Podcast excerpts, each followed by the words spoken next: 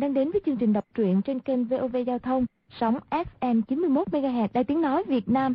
Lần trước chúng ta đã theo dõi, Dương Thiết Tâm ôm vợ cùng một niệm từ, chạy mãi tới lúc trời sáng thì truy binh đuổi theo đến nơi. Nhìn phía đối diện, y thấy Mã Ngọc và Khưu Sử Cơ cũng vừa phi ngựa lại. Thi lễ xong, Lương Thiết Tâm vắng tắt giới thiệu vợ và nghĩa tử cùng tình trạng nguy cấp, xin hai vị ra tay hỗ trợ. Bọn Hoàng Nhan Khang và Bành Liên Hổ vừa đến, Sa Thông Thiên nhảy vào tấn công Khưu đạo trưởng, y tả xung hữu đột với Hồ Thông Hải, Sa Thông Thiên, Lưu Tử Ông và Bành Liên Hổ mà không hề nao núng. Âu Dương Khắc đứng ngoài chờ có cơ hội, lấy quạt điểm vào lưng họ Khưu. Mã Ngọc lập tức động tay trái đè lên cán quạt, làm y nhảy lùi lại. Bành Liên Hổ thấy võ công hai vị này quá cao cường, nảy sinh ý đồ. Y dắt đôi phán quan bút vào lưng, bước tới cười hề hề, đưa tay ra trước Mã Ngọc như tỏ thiện ý. Mã Ngọc đạo hạnh vừa nắm tay y, vội buông ra ngay, giơ tay nhìn thấy lũng năm lỗ, vết thâm đen lan nhanh lên cánh tay. Qua phút bất ngờ, Mã đạo trưởng vừa vung tay trái lên thì Bành Liên Hổ đã lùi lại.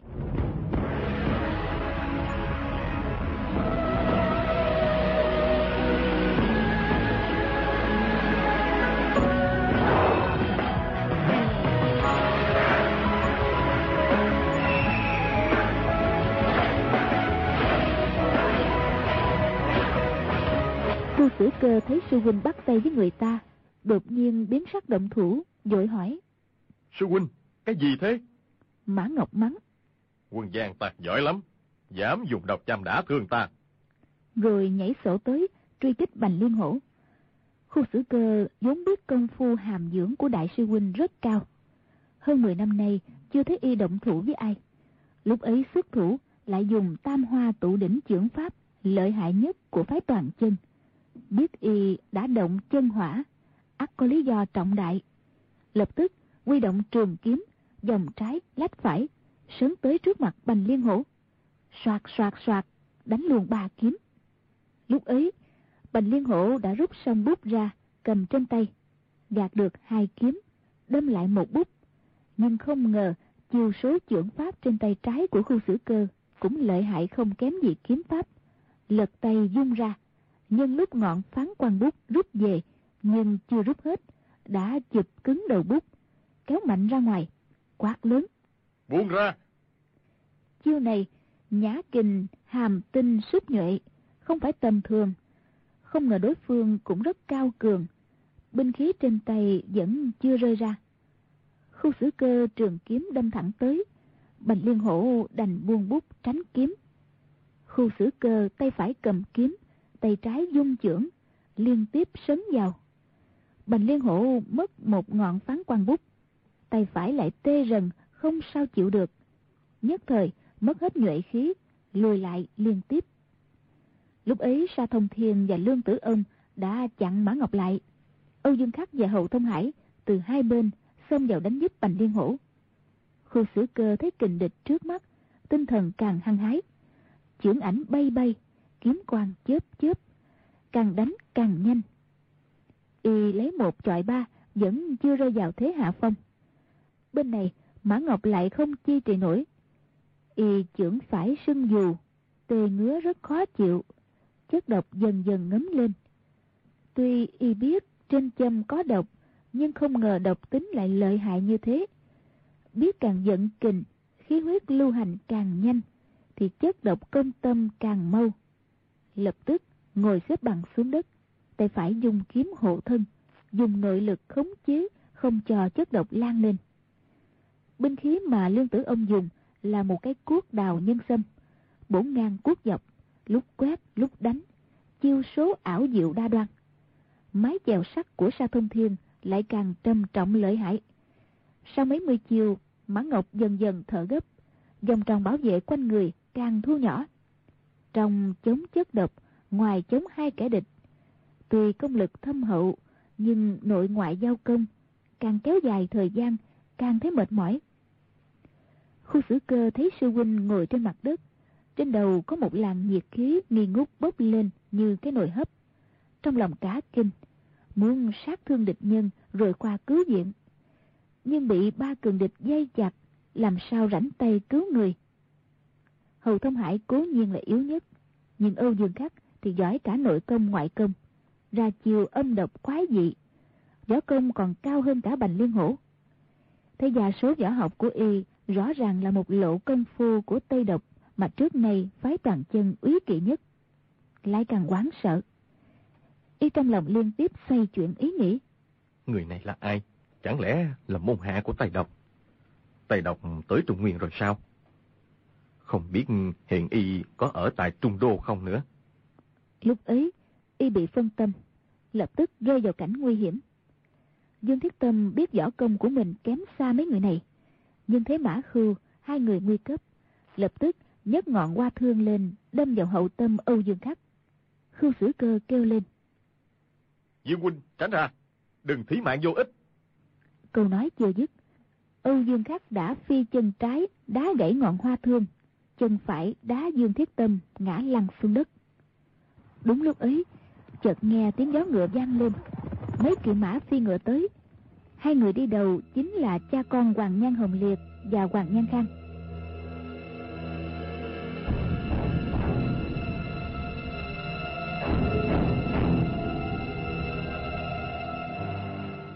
Hoàng Nhan Hồng Liệt từ xa thấy vợ ngồi dưới đất, trong lòng cá mừng, sấn mau lên trước.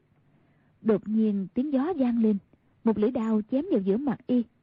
Hoàng Nhan Hồng Liệt nghiêng người tránh ra, thấy người sử đao chính là cô gái áo đỏ. Đám thân binh thủ hạ của y nhao nhao xông lên, dây đánh một niệm từ. Bên này, Hoàng Nhan Khang nhìn thấy sư phụ, ngấm ngầm run sợ, cao giọng kêu lên. Toàn là người nhà, các vị đừng động thủ. Kêu luôn mấy tiếng, bọn bành liên hổ mới nhảy ra. Đám thân binh và một niệm từ cũng dừng tay. Hoàng Nhan Khang bước lên hành lễ với khu xử cơ. Y nói. Sư phụ, đệ tử xin giới thiệu với lão nhân gia người. Mấy vị này đều là tiền bối võ lâm mà gia phụ đưa lễ vật mời tới. Khu xử cơ gật gật đầu, bước qua nhìn sư huynh trước. Chỉ thấy bàn tay phải của y bầm đen, vội kéo tay áo y lên. Thì thấy dệt đen đã lan lên tới giữa cánh tay, bất giác cả kinh. Sao chất độc phát tán mau lẹ như thế? Bèn quay qua Bành Liên Hổ, nói. Đưa thuốc giả ra đây. Bành Liên Hổ trong lòng ngần ngừ. Người này chắc chắn phải chết rồi, nhưng đắc tội với tiểu dương gia cũng không được. Vậy có nên cứu y hay không? Mã Ngọc thì lúc địch nhân vừa dừng tay đã tập trung nội lực vào việc chống độc. Chất độc bị ngăn lại không lan lên nữa. Dệt đen cũng dần dần bị dồn xuống. Hoàng Nhan Khang chạy tới cạnh mẹ, nói Mẹ, lại gặp được mẹ ở đây. Bao tích nhược quán sợ nói Muốn ta trở về dương phủ thì muôn lần không được đâu. Hoàng Nhan Hồng Liệt và Hoàng Nhan Khang quán sợ đồng thanh hỏi Tại sao thế? Bao tích nhược chỉ Dương Thiết Tâm nói Chồng ta chưa chết. Cho dù chân trời góc biển, Ta cũng đi theo y. Hoàng Nhan Hồng Liệt vô cùng hoảng sợ chín môi ra hiệu cho Lương Tử Ông.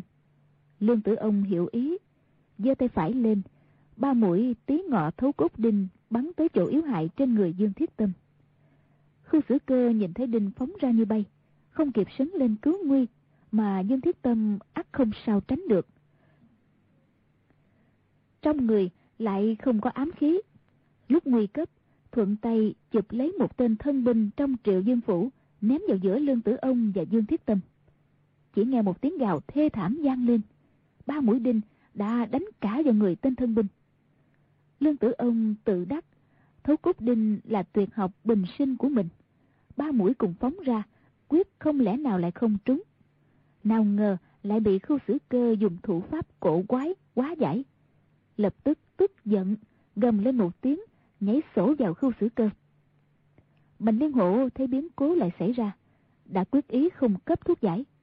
Biết Dương gia lo lắng nhất là cướp lại Dương Phi. Chợt sấn lên, dung tay ra, nắm lấy cánh tay bào tích nhược.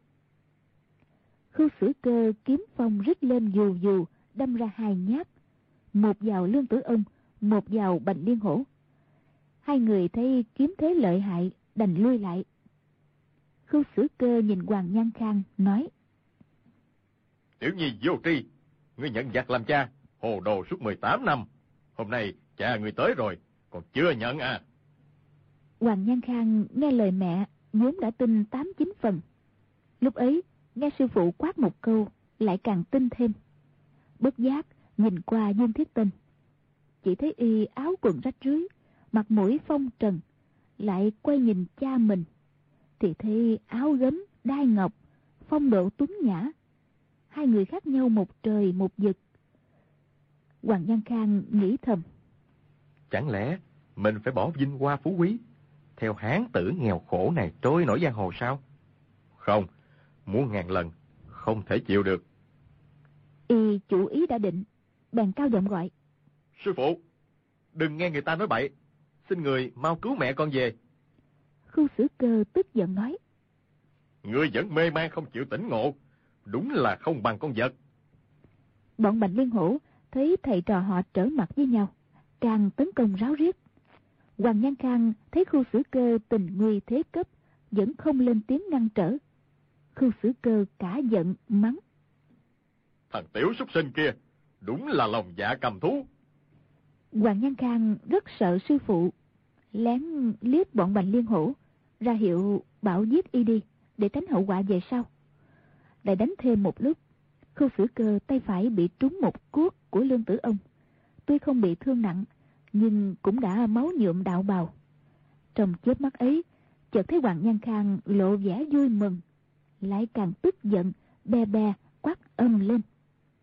Mã Ngọc lấy trong bọc ra một ngọn pháo hiệu, đánh lửa châm vào, rồi thẳng tay ném lên trời.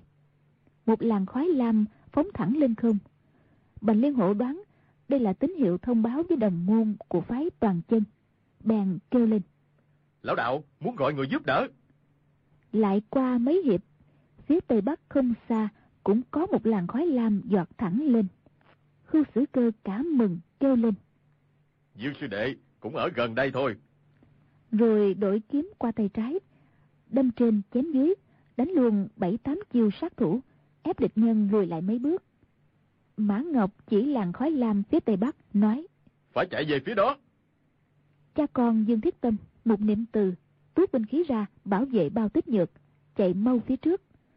Mã Ngọc ở phía sau, khu sử cơ một mình dung trường kiếm, đi đoạn hậu. Vừa đánh, vừa chạy. Sa thông thiên liên tiếp sử dụng thân pháp, di hình hoán dị, muốn dọt qua người y để bắt bao tích nhược lại nhưng khu sử cơ kiếm thế như gió, thủy chung vẫn không cho y vượt qua. Chạy không bao lâu, cả bọn đã tới trước khách sạn nhỏ, chỗ dương sử nhất trọ. Khu sử cơ thầm ngạc nhiên. Sao Dương sư đệ còn chưa ra tiếp ứng nhỉ? Đang nghĩ qua chuyện khác, chỉ thấy Dương Sự Nhất chấn một chiếc trượng gỗ, rung rung bước tới. Ba sư huynh đệ nhìn nhau một cái, đều giật nảy mình. Không ngờ, ba người võ công cao cường, nổi tiếng nhất trong phái toàn chân đều bị trọng thương. Khưu sử cơ kêu lên. Chạy vào trong khách điếm. Hoàng Nhan Hồng Liệt quát lên. Đưa Dương Phi ra đây, sẽ tha cho các ngươi khỏi chết. Khu sử cơ chửi. Ai cần gã cẩu tạt nước kim nhà ngươi tha mạng hả?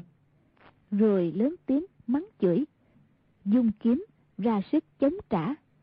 Bọn Bành Liên Hổ thấy y thế cùng lực kiệt, vẫn cố sức chống trả. Kiếm thế như cầu vòng, chiều số kỳ ảo, cũng bất giác ngấm ngầm bội phục. Dương Thiết Tâm nghĩ thầm. Việc đã tới nước này, rốt lại cũng khó thoát khỏi độc thủ. Vợ chồng mình đừng làm liên lụy tới tính mạng của khưu đạo trưởng. Bèn kéo tay bao tích nhược, đột nhiên sấn ra, cao giọng gọi. Xin các vị dừng tay, vợ chồng ta chết ở đây là được. Rồi trở mũi thương, đâm vào tâm oa. Sột một tiếng, máu tươi bắn tung tóe ngã giật ra phía sau. Bao tích nhược cũng không thương tâm, cười thảm một tiếng. Hai tay rút ngọn thương ra, cắm cán thương xuống đất. Nhìn Hoàng Nhan Khang, nói Hài nhi, con còn không tin y là cha ruột của con sao? Rồi nhào vào mũi thương Hoàng Nhân Khang cả kinh thất sắc kêu lớn một tiếng. Mẹ, mẹ. Giọt mau tới cứu. Bọn khu xử cơ thấy xảy ra biến cố phi thường. Vừa dừng tay, không đánh nhau nữa.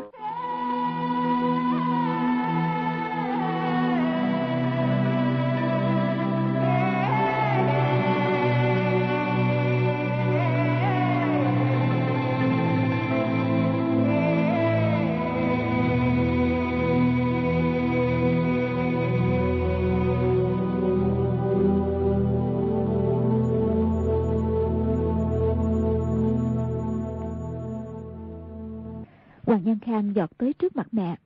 Thấy bà ta thân hình rũ xuống, mũi thương đã đâm thấu ngực.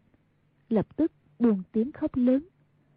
Khu Sử cơ bước lên nhìn thương thế của hai người. Thấy mũi thương đâm vào chỗ yếu hại. Đều đã không còn cách nào cứu được. Hoàng Nhan Khang ôm chặt mẹ. Một niệm từ ôm chặt Dương Thiết Tâm. Cùng bật tiếng gào khóc. Khu Sử cơ nhìn Dương Thiết Tâm, nói. Dương huynh đệ, ngươi còn việc gì chưa làm xong, cứ nói cho ta nghe. Ta nhất định làm thay ngươi là được. Ta rốt lại, ta không cứu được ngươi. Ta, ta...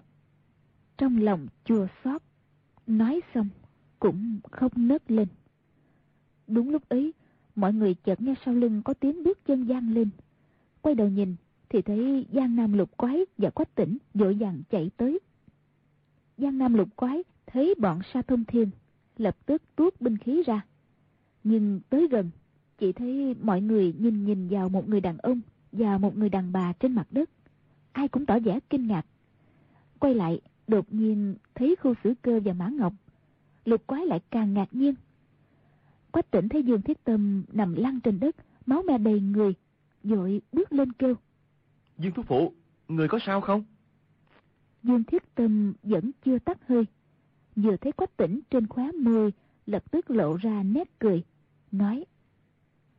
Năm xưa, cha người có hẹn ước với ta. Nếu sinh được một con trai, một gái, thì cho kết làm vợ chồng. Ta không có con gái, nhưng đứa con gái nuôi này cũng như con ruột của ta. Rồi đưa mắt nhìn qua khu xử cơ, nói. Khưu đạo trưởng, người thành tựu dùm ta cuộc nhân duyên này. Ta, ta có chết cũng nhắm mắt. Khu xử cơ nói. Chuyện đó dễ lắm. Dương huynh đệ cứ yên tâm đi. Bao tích nhược bò lên cảnh sát chồng. Tay trái nắm chặt tay y. Chỉ sợ y lại bỏ mình mà đi. Lúc mê man, nghe y nói tới chuyện chỉ phút định hôn. Bèn hết sức rút trong bọc ra một thanh chủy thủ, nói.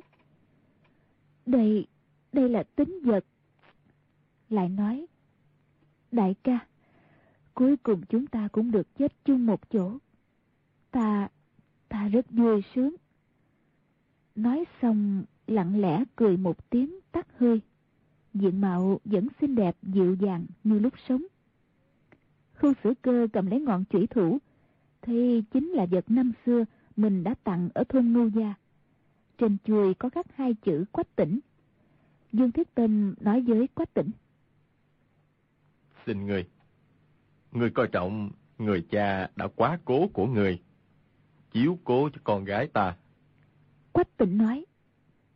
Con, con không. Khu sử cơ nói. Nhất thiết mọi người đã có tài gánh giác. Người yên tâm đi. Dương Thiết Tâm vốn cho rằng không thể tìm được hậu nhân của nghĩa huynh Quách Khiếu Thiên, nên mới có chuyện tỉ rõ chiêu thân của một niệm từ.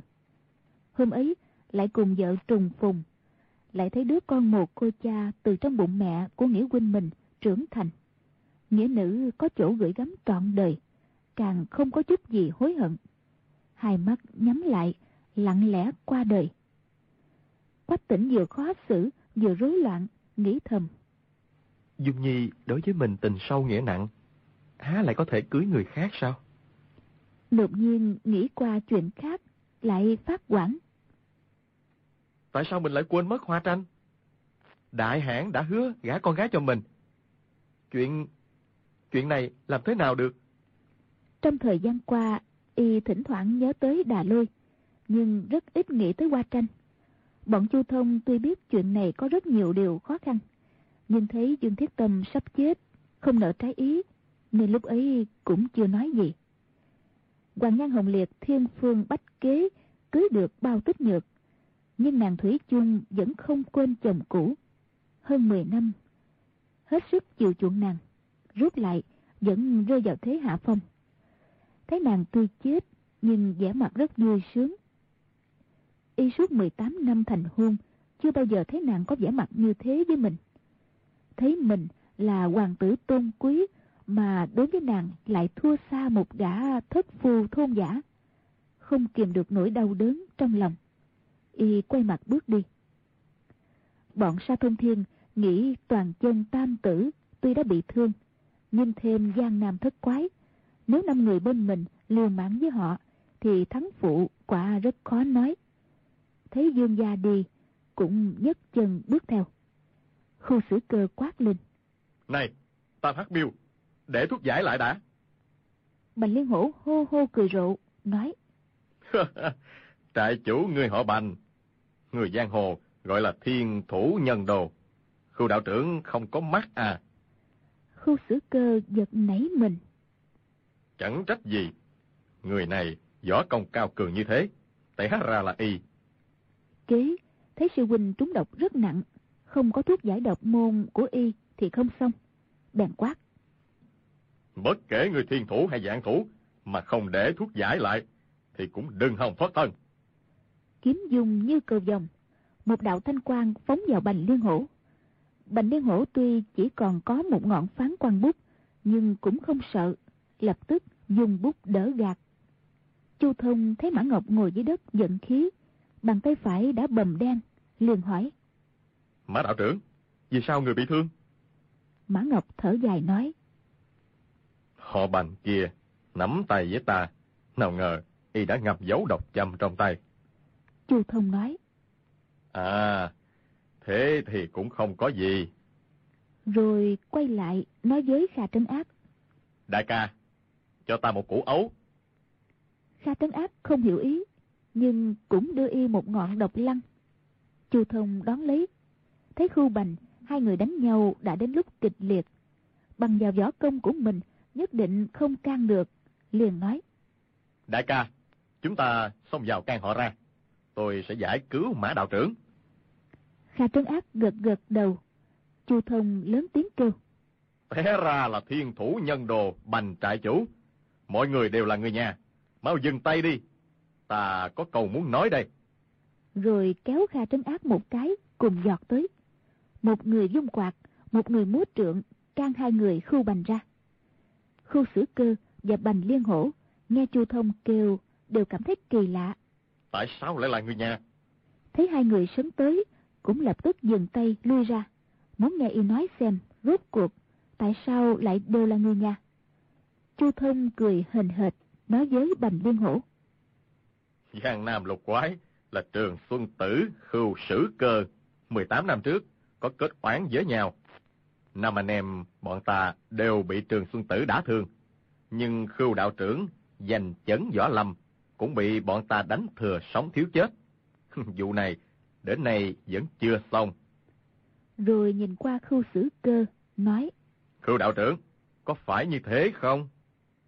Khưu sử cơ lửa giận bừng lên, nghĩ thầm. Giỏi lắm, các người lại muốn nhân lúc người ta đang nguy cấp. Lớn tiếng đáp. Không sai, người muốn gì? Chu Thông lại nói.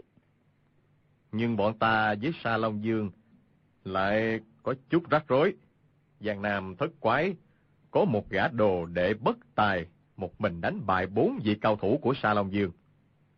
Nghe nói bành trại chủ có giao tình rất thân với Sa Long Dương có đúng không? Bọn ta đắc tội với Sa Long Dương, thì cũng như đắc tội với bành trại chủ. Bành Liên Hộ nói. không dám. Chu Thông lại cười nói. Vậy, Bành trại chủ và khu đạo trưởng đều có thù oán với Giang Nam thất quái, thì hai người các vị đồng cừu địch khái, ha không phải là người nhà sao? Còn đánh nhau làm gì nữa? Mà huynh đệ và bành trại chủ lại không phải là người nhà sao? Lại đây, chúng ta thân mật, thân mật. Rồi chìa tay ra, định nắm tay y.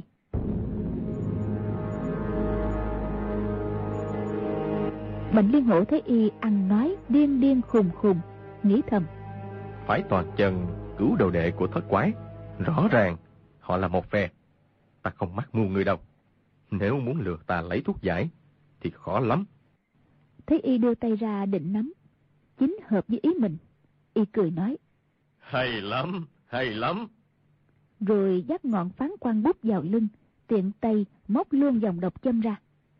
Khu sử cơ quán sợ nói. Chú huynh, cẩn thận đó. Chu thông lờ đi không nghe, chìa tay ra. Ngón út khẽ móc một cái, đã gỡ vòng độc châm trên tay bành liên hổ. Bành liên hổ còn chưa biết, đã nắm tay chu thông. Hai người đồng thời dẫn kình. Bành liên hổ chợt thấy trưởng tâm đau nhói, dội giật ra, nhảy lui lại, đưa tay lên nhìn. Thấy trưởng tâm đã bị thủng ba lỗ sâu. Vết thương so với độc châm của y còn lớn hơn rất nhiều. Máu chảy ra toàn màu đen, tê rần, rất khó chịu. Nhưng không thấy đau đớn. Y biết độc tính càng lợi hại thì càng ít đau. Vì vết thương lập tức tê rần, mất hết cảm giác. Y vừa sợ vừa giận, nhưng không biết vì sao. Vội ngẩng đầu lên. Chỉ thấy Chu Thông núp sau lưng khưu sử cơ. Hai ngón tay trái dơ dơ một cái dòng độc châm của y lên. Hai ngón tay phải cặp một vật đen bóng như cụ ấu.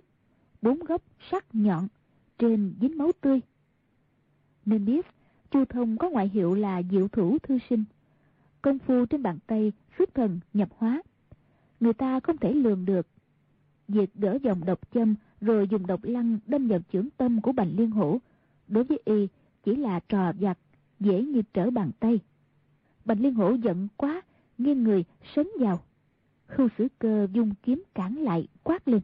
Người muốn gì? Chu Thông cười nói.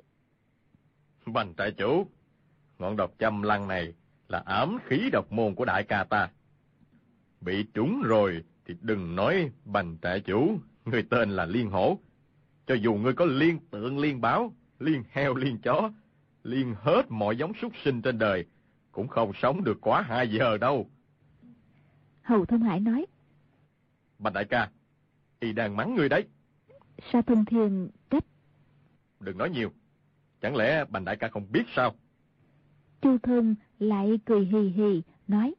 Cũng hay là bành trại chủ có ngàn cánh tay. Ta có lời hay muốn khuyên đây. Cứ chặt cánh tay ấy đi, thì cũng còn 999 cánh tay. Chỉ có điều ngoại hiệu của các hạ phải sửa đi một chút. Gọi là cửu cửu cửu thủ nhân đồ. Bành Liên Hổ lúc ấy thấy cổ tay tê rần, trong lòng oán sợ, cũng không nghĩ tới việc y đang mỉa mai châm chọc, bất giác toát mồ hôi lạnh. Chu Thông lại nói: Ngươi có độc châm của ngươi, ta cũng có độc lăng của ta. Độc tính khác nhau, thuốc giải cũng khác nhau. Nếu ngươi không bỏ được cái ngoại hiệu thiên thủ nhân đồ, giả lại mọi người đều là người nhà, thì hai chúng ta lại thân mật, thân mật đổi thuốc cho nhau nên chăng? Bành Liên Hổ chưa đáp, Sa Thông Thiên cũng đã cướp lời. Được, cứ thế đi, đưa thuốc giải ra đây. Chu Thông nói. Đại ca, cho y đi. Kha Trấn Ác lấy trong bọc ra hai gói thuốc nhỏ. Chu Thông cầm lấy, bước lên đưa qua. Khu sử cơ nói. Chu Huynh, đừng bắt lừa họ. Bảo họ đưa thuốc trước đi đã.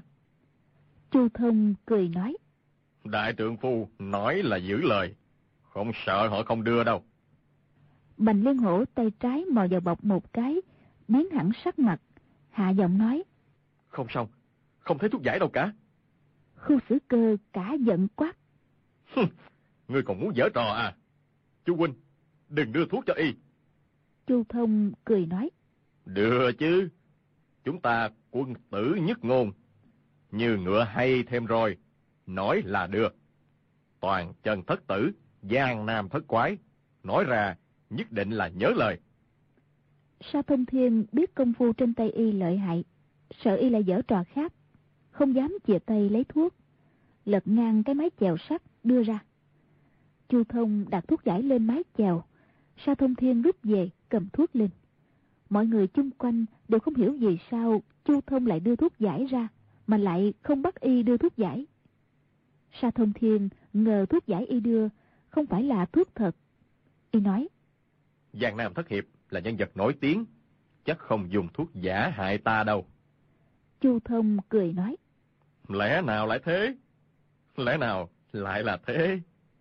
Rồi đưa trả ngọn độc lăng cho Kha trấn áp. Kế khoắn tay vào bọc, rút ra một mớ đồ vật. Chỉ thấy có khăn tay, tiền tiêu, mấy nén bạc dụng, còn có một cái lọ thuốc hít màu trắng.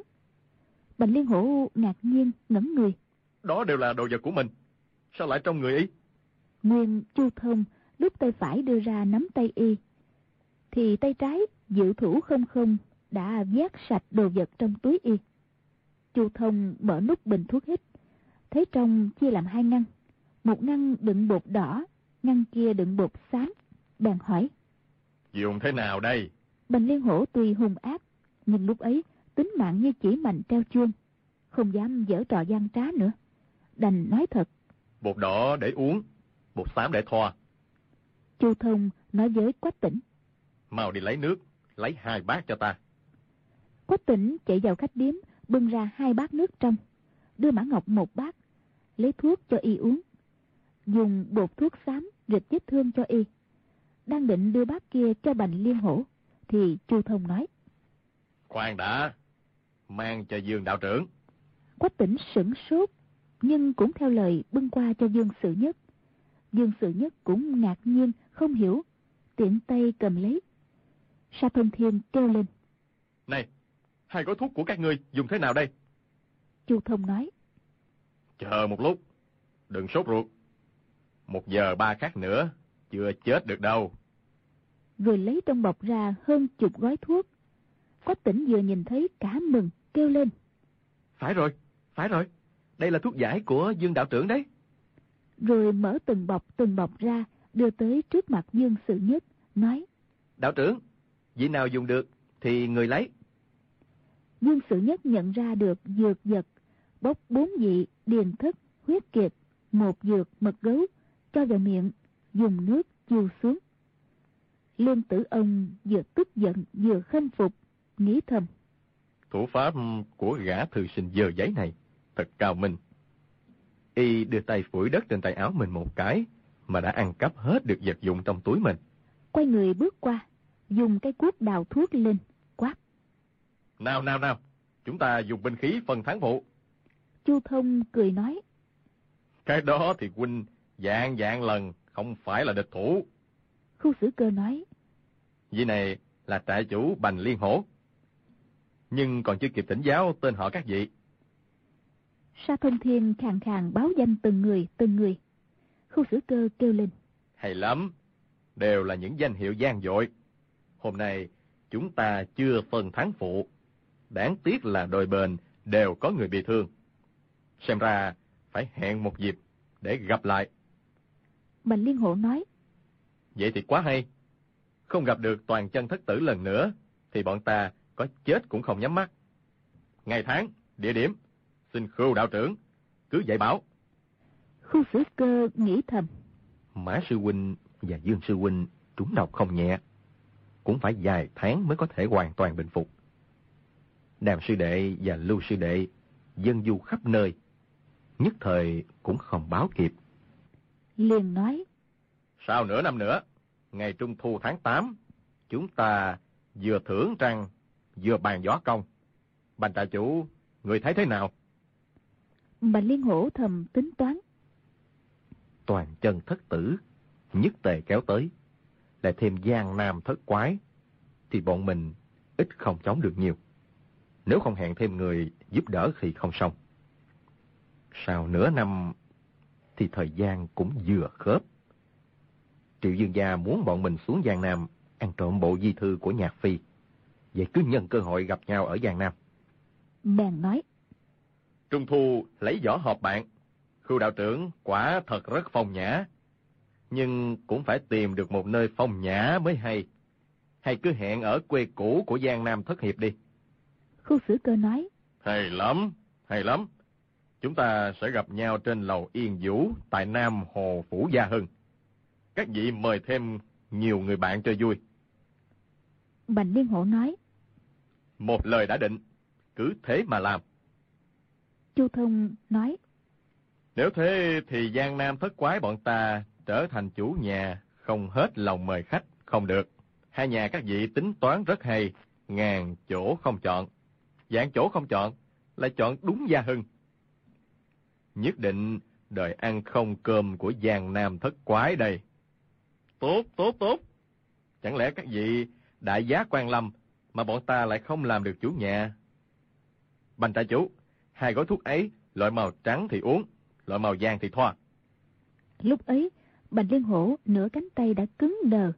Mới rồi đối đáp với khu xử cơ, đã dùng toàn lực chi trì.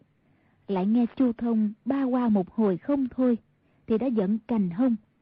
Nhưng vì tính mạng trong tay người ta, nên không dám nói ra nửa câu vô lễ. Đến khi nghe câu cuối của y, dội nuốt gói thuốc trắng. Kha Trấn Ác lạnh lùng nói. Bành trại chủ, trong vòng 49 ngày không được uống rượu, không được gần nữ sắc. Nếu không, cuộc họp trên lầu Yên Vũ ngày Trung Thu thiếu mất bành trại chủ thì mất hứng lắm đấy. Bành Liên Hổ tức giận nói. Đa tạ lòng tốt. Sa Thông Thiên lấy thuốc rịch lên vết thương trên bàn tay cho y, đỡ y quay về. Hoàng Nhan Khang quỳ dưới đất, hướng về sát mẹ, dập đầu bốn cái. Quay qua khu xử cơ, giái mấy giái, rồi không nói câu nào, ngẩng đầu bước đi. Khu xử cơ cao giọng quát. Khang Nhi, ngươi làm thế là có ý gì hả? Hoàng Nhan Khang không đáp, cũng không đi cùng bọn Bành Liên Hổ. Một mình rẽ qua góc đường. Khu xử cơ ngơ ngẩn xuất thần. Kế quay sang giái bọn Kha Trấn Áp, chu thông một giái, nói. Hôm nay, nếu không được lục hiệp tới cứu, thì tính mạng ba sư huynh đệ chúng tôi khó mà giữ được. Lại nữa, gã nhiệt đồ của ta, nhân phẩm khốn khiếp như thế, lại càng thua xa lệnh hiền đồ. Chúng ta là người học võ, phẩm hạnh tâm thuật là hàng đầu.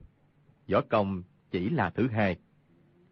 Bần đạo thu nhận đệ tử như thế, thật thấy vô cùng xấu hổ. Cái hẹn tỷ võ ở lầu túy tiên của Phủ Gia Hưng hôm nay đã kết thúc. Bần đạo cam tâm chịu thua. Xin đảm nhận việc loan truyền ra giang hồ. Nói khưu sử cơ đã thua trắng dưới tay Giang Nam Thất Hiệp. Xin tâm phục khẩu phục. Giang Nam lục quái nghe y nói thế, đều cực kỳ đắc ý. Thấy mất 18 năm trên sa mạc, rốt lại cũng đã có kết quả mỹ mãn. Lúc ấy, Kha Trấn Ác cũng khiêm tốn vài câu. Nhưng lục quái lập tức nhớ tới Trương A Sinh chết thảm ở sa mạc, đều bất giác buồn bã. Tiếc cho y không thể đích thân nghe được lời nhận thua của khu xử cơ.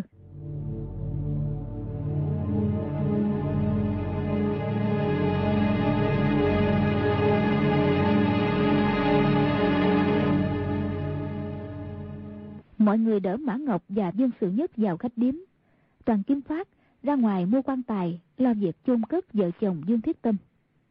Khu xử cơ thấy một niệm từ buồn bã, khóc lóc. Trong lòng rất khó xử, bèn nói. Cô nương, mấy năm nay cha con cô sống thế nào? Một niệm từ lau nước mắt, nói. Hơn 18 năm nay, cha mang tôi đông buôn tây tẩu. Chưa từng ở yên nơi nào được 10 bữa nửa tháng. Cha nói phải tìm được một vị một vị đại ca họ quách. Nói tới đó, giọng nói nhỏ dần, từ từ cúi đầu xuống. Khu xử cơ liếc quách tỉnh một cái, nói. Ừ, tại sao cha cô nương lại nhận cô làm con? Một niệm từ nói. Tôi là người thôn Hà Đường, Phủ Lâm An. Mười mấy năm trước, cha dưỡng thương ở nhà tôi. Không bao lâu, cha mẹ ruột và mấy vị ca ca của tôi đều bị bệnh dịch mà chết. Cha bàn nhận tôi làm con, sao dạy võ nghệ cho tôi. Vì phải đi tìm khách đại ca, nên buôn ba khắp nơi, làm ra... làm ra lát cờ tỷ võ chiêu thân. Khu sử cơ nói. Thì ra là vậy. Cha cô nương thật ra không phải họ Mục, mà là họ Dương. Từ nay về sau, cô nương nên đổi thành họ Dương. Một niệm từ nói. Không, tôi không đổi họ Dương. Tôi là họ Mục. Khu xử cơ nói. Cái gì? Chẳng lẽ cô nương không tin lời ta à? Một niệm từ hạ giọng nói. Làm sao tôi dám không tin? Chẳng qua là tôi muốn giữ họ Mục. Khu xử cơ thấy nàng cố chấp, cũng đành thôi. Cho rằng con gái đột nhiên mất cha. Trong lúc đau xót, nhất thời không thể hiểu ra. Chứ hoàn toàn không biết rằng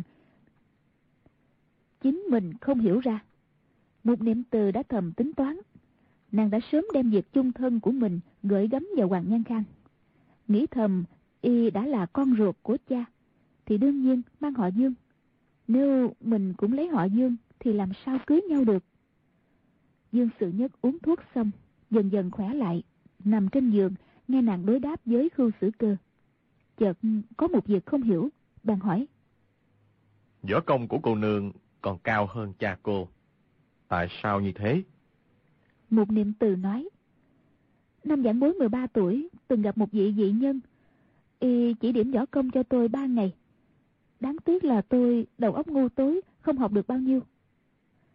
Dương Sự Nhất nói.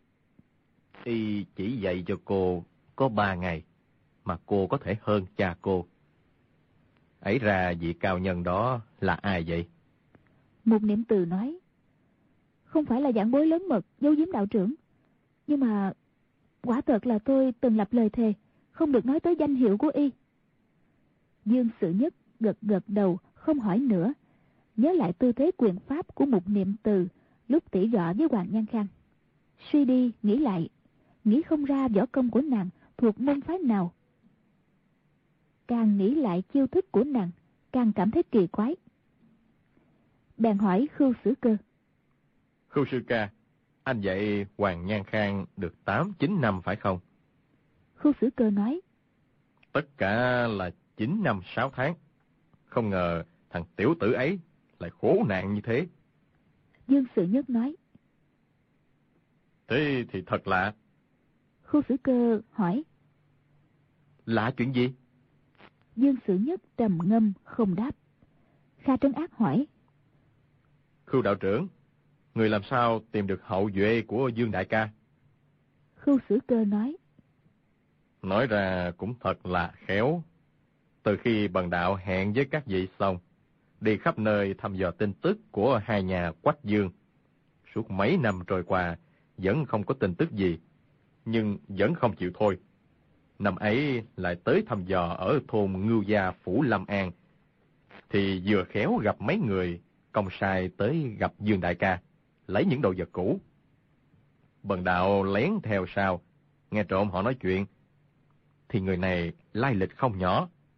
Chính là thần binh trong triệu dương phủ, nước Đại Kim, phụ mệnh tới để lấy tất cả những vật dụng trong nhà của dương gia năm xưa. Nói là ghế một bàn hỏng, thương sắc cày hư. Không được thiếu món nào. Bần đạo nảy ý nghi ngờ, biết bên trong có một câu chuyện dài. Cứ thế theo họ tới tận Trung Đô. Quách tỉnh, lúc trong triệu dương phủ đã nhìn thấy chỗ ở của bao tích nhược. Nghe tới đó, bất giác sực hiểu ra. Khu sử cơ nói tiếp. Tối đến bần đạo ngầm vào dương phủ thám thính, muốn xem triệu dương ngàn dặm xa xôi, chở những thứ đồ vật hư nát ấy về, rốt lại là có ý gì? Sau khi thăm dò, bất giác vừa tức giận vừa khó xử. Té ra, bào thị vợ của Dương huynh đệ đã là Dương Phi tôn quý. Bần đạo sau cơn tức giận, Dũng đã định một kiếm giết chết nàng. Nhưng thấy nàng sống trong gian nhà ngói nhỏ, ôm gọn thương sắc của Dương huynh đệ, sụt sùi suốt đêm. Biết nàng vẫn không quên chồng cũ, hoàn toàn không phải là người vô tình vô nghĩa. Lúc ấy mới tha mạng cho nàng.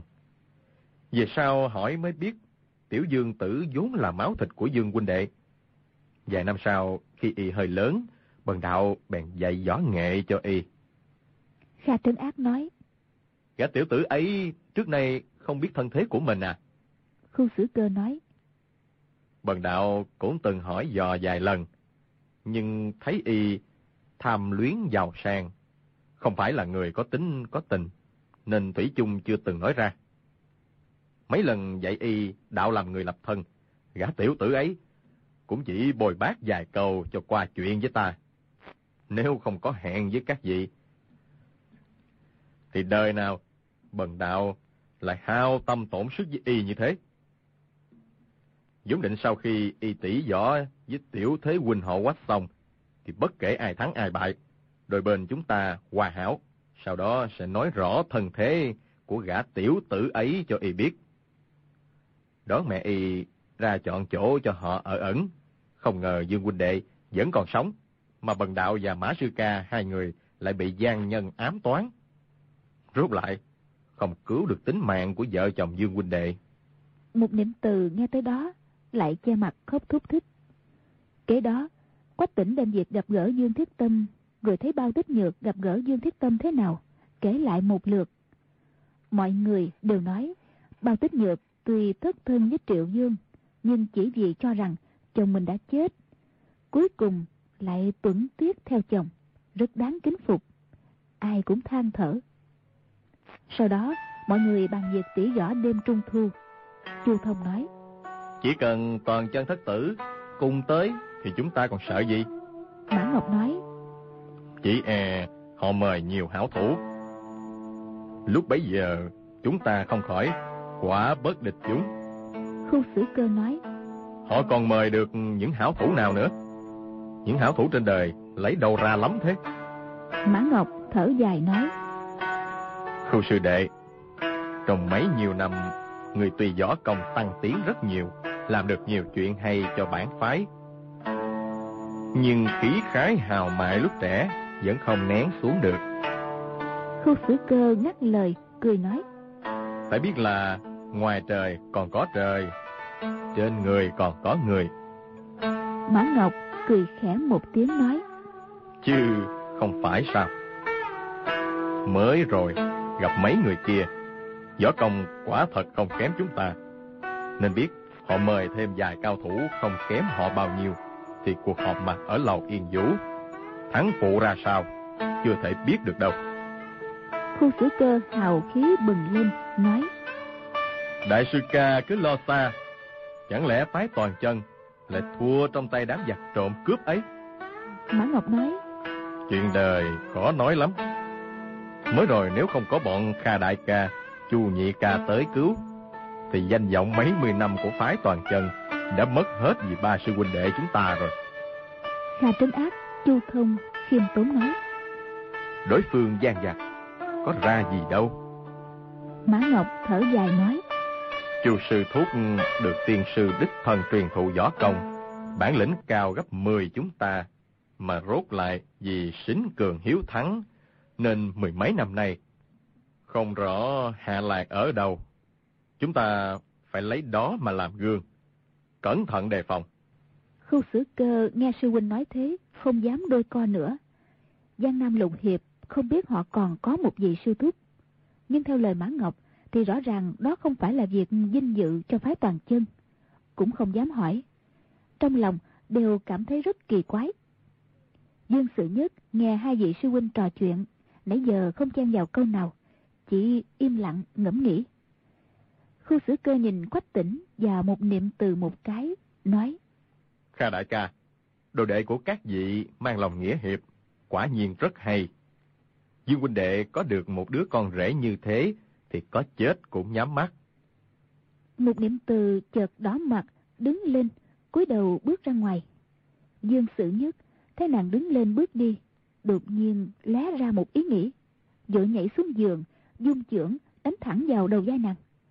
Chiêu này xuất thủ rất nhanh, đến khi một niệm từ quán sợ phát giác ra, thì vai phải đã bị tay chưởng đè lên.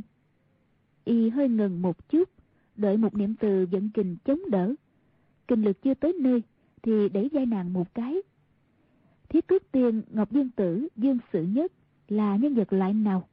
Từ lúc ấy, trọng thương chưa lành. Trên tay không có kinh lực, nhưng một đè một đẩy đã đánh trúng vào lúc kinh lực đối phương dẫn lên chưa tới. Một niệm từ thân hình siêu đi một cái, lập tức ngã nhào tới. Dương Sự Nhất đưa tay trái ra, khẽ đỡ vào vai nàng. Một niệm từ thân hình không tự chủ được lại tung ra, tròn mắt nhìn Dương Sự Nhất, kinh nghi bất định. Dương Sự Nhất cười nói. Một cô nương đừng sợ, ta chỉ thử xem công phu của ngươi thôi.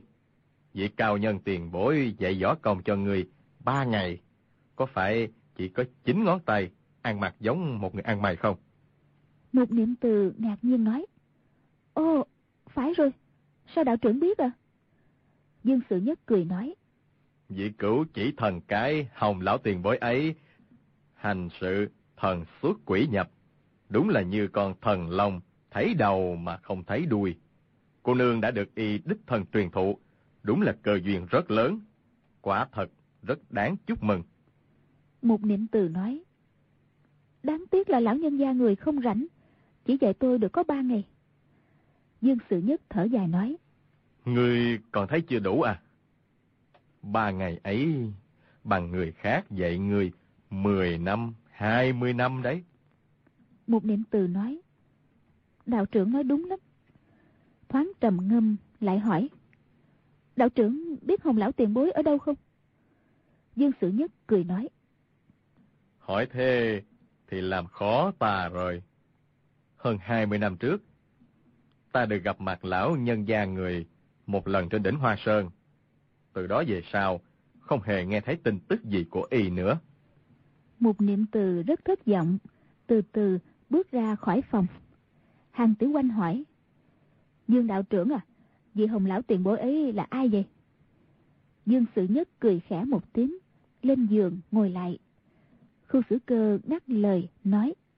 Hàng nữ hiệp, người có lẽ đã nghe câu đông tà tây độc, nam đế bắt cái, trung thần thông rồi chứ. Hàng tử quanh nói, cũng đã nghe người ta nhắc tới, nói đó là năm vị tiền bối, võ công cao nhất trên đời, nhưng không biết có đúng không? Khu xử cơ nói, Không sai. Kha trấn ác chợt nói, Vị hồng lão tiền bối này là bắt cái trong năm vị cao nhân ấy phải không? Dương Sự Nhất nói, Đúng thế. Trung thần thông chính là Dương chân nhân, tiên sư của chúng tôi. Giang Nam lục quái, nghe nói người họ hồng kia nổi tiếng ngang hàng với sư phụ của toàn chân thất tử. Bất giác, tỏ vẻ kính phục. Khu xử cơ quay nhìn quách tỉnh, cười nói. Phu nhân của người là đồ đệ của cửu chỉ thần cái đại danh lừng lẫy. Tương lai còn ai dám coi thường ngươi nữa. Quách tỉnh đỏ bừng mặt, muốn lên tiếng phân bua, nhưng lắp bắp không nói được ra lời. Hàng tử quanh lại hỏi. Dương đạo trưởng, người đè lên đầu vai cô ta một cái, làm sao biết cô ta được cứu chỉ thần cái truyền thủ võ công? Khu xử cơ giãy tay, nói với quách tỉnh. Người lại đây. Quách tỉnh theo lời, bước tới cạnh y. Khu xử cơ đặt tay lên vai y, đột nhiên dẫn kình đè xuống. Quách tỉnh từng theo Mã Ngọc luyện tập nội công chính tông của huyền môn. Hơn 10 năm theo lục quái rèn luyện sức khỏe, ngoại công cũng không kém. Khu xử cơ đè y cái ấy, không hề hứng gì. Khu xử cơ cười nói. Thằng nhỏ giỏi. Đột nhiên rút chưởng lại. Quách tỉnh vốn đang giận kình chống lại cái đè ấy của y. Ngoại lực đột nhiên mất đi, nhưng nội kình vẫn còn. Nào ngờ khu xử cơ nhanh như chớp, lại đánh tới. Quách tỉnh kình lực trên vai vừa phát hết, kình lực đợt sau chưa kịp dẫn lên. Bị khu xử cơ đẩy nhẹ một cái, ngã ngửa ra đất. Y chấn tay xuống đất một cái, lập tức nhảy lên. Mọi người hô hô cười rộ. Chu Thông nói. Tĩnh nhi, khu đạo trưởng dạy người một cao chiều ấy, phải nhớ cho kỹ đấy. Quách tỉnh gật đầu dân dạ. Khu xử cơ nói. Hàng nữ hiệp, những kẻ sĩ học võ trên đời, bị đẩy vào dài một cái, như thế nếu không chống được, ác phải bắn về phía sau. Chỉ có cửu chỉ thần cái, võ công độc môn, lại ngã về phía trước. Chỉ vì võ công của y cực kỳ cương mãnh, gặp đối phương mạnh lại càng mạnh hơn. Một cô nương chỉ học y trong một thời gian ngắn, nhưng đã luyện được yếu chỉ nội công của hồng lão tiền bối. cô ta không chống được cái đẩy của Dương Sư Đệ, nhưng quyết không chịu theo thế khuất phục. Cho dù có ngã, cũng phải ngã về phía chống lại lực đạo của địch nhân. Lục quái nghe xong, quả thấy có lý, đều không phục phái toàn chân kiến thức sâu rộng. Chu Thông nói, Dương đạo trưởng đã thấy cửu chỉ thần cái ấy biểu diễn võ công chưa? Dương Sự Nhất nói, Hơn 20 năm trước, bọn tiên sư, cửu chỉ thần cái, hoàng dược sư, năm vị cao nhân luận kiếm trên đỉnh Hoa Sơn. Hồng lão tiền bối võ công trác tuyệt, nhưng rất tham ăn. Trên đỉnh Hoa Sơn không có thức gì ngon, y buồn chán, bèn lấy việc luận kiếm làm rượu, nói quyền làm thịt. Giảng luận đạo lý kiếm đạo với tiên sư và hoàng dược sư tiền bối một lượt. Lúc ấy bần đạo đứng hầu bên cạnh tiên sư, may mắn nghe được đạo lý cao diệu, quả thực rất có ích. Kha Trân Ác nói, Ồ, Hoàng Dược Sư có phải là đông tà trong đông tà Tây Độc không? Khưu Sử Cơ nói, Đúng thế, vừa nhìn qua quách tỉnh, cười nói, Mã Sư Ca tuy có dạy cho người một ít nội công, nhưng may là giữa hai người không có danh phận thầy trò. Nếu không thì tương lai sắp xếp thế thứ, người còn phải dưới phu nhân của người một bậc. Suốt đời không sao ngóc đầu lên được đâu. Quách tỉnh đỏ mặt nói, Con không cưới cô ta. Khưu Sử Cơ sửng sốt, hỏi, Người nói cái gì? quách tỉnh lại nói, Con không cưới cô ta. Khưu Sử Cơ xa sầm nét mặt, đứng phát lên, hỏi, Tại sao?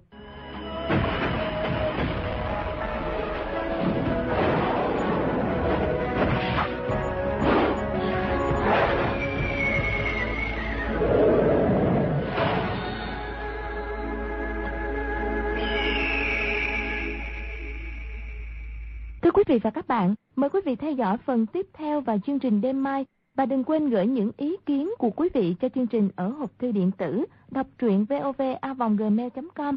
Chúng tôi xin lặp lại, đọc truyện vovavonggmail.com. Đến đây thì chương trình xin chào tạm